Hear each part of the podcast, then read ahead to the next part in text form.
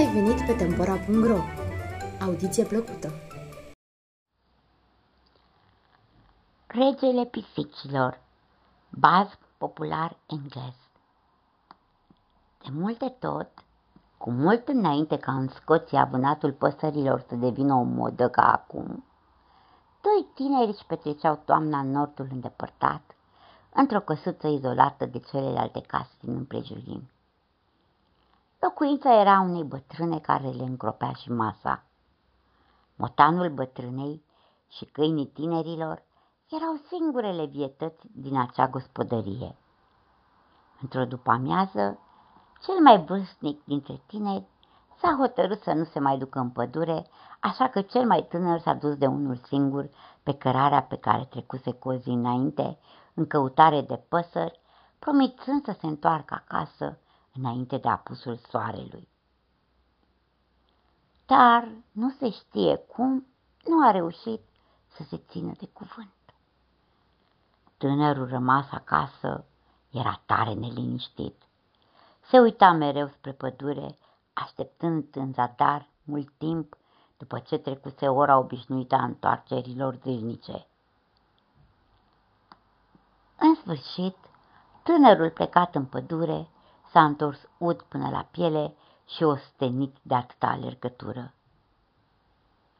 Nu s-a fi închisit însă să dea socoteală de întârzierea neobișnuită decât după cină, când s-au așezat în jurul focului cu câinii întinși la picioare și cu pisica neagră a bătrânei, moțăind gravă pe vatră între ei.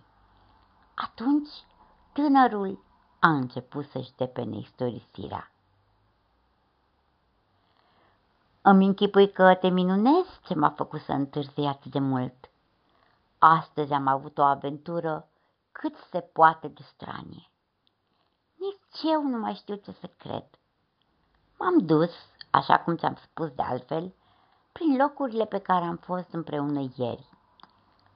O ceață deasă s-a lăsat și am crezut că m-am rătăcit. Am mers așa multă vreme neștiind unde mă aflu, până ce în sfârșit am zărit o luminiță. M-am îndreptat în direcția ei, în speranța unei mâini de ajutor, dar când m-am apropiat, luminița a dispărut și eu m-am trezit lângă un stejar mare și bătrân. M-am urcat în copac să caut luminița și ce crezi, era chiar sub mine, chiar în scorbura copacului.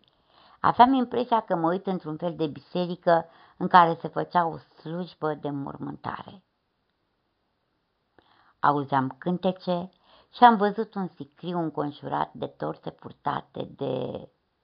Dar ce să-ți mai spun, pentru că sunt sigur că n-ai să-mi dai crezare.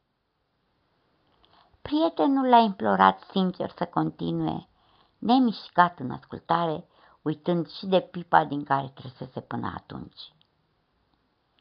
Câinii dormeau liniștiți, dar motanul dădea impresia că l-ascultă pe tânăr cu tot atât de mare atenție ca și un om. Amândoi tinerii și-au întors privirile involuntar către motan. Ei, și cum îți spuneam, a continuat întârziatul, totul e adevărul golgoluț. Sicriul și torțele erau purtate de pisici. Pe sicriu am văzut desenate o coroană și un sceptru.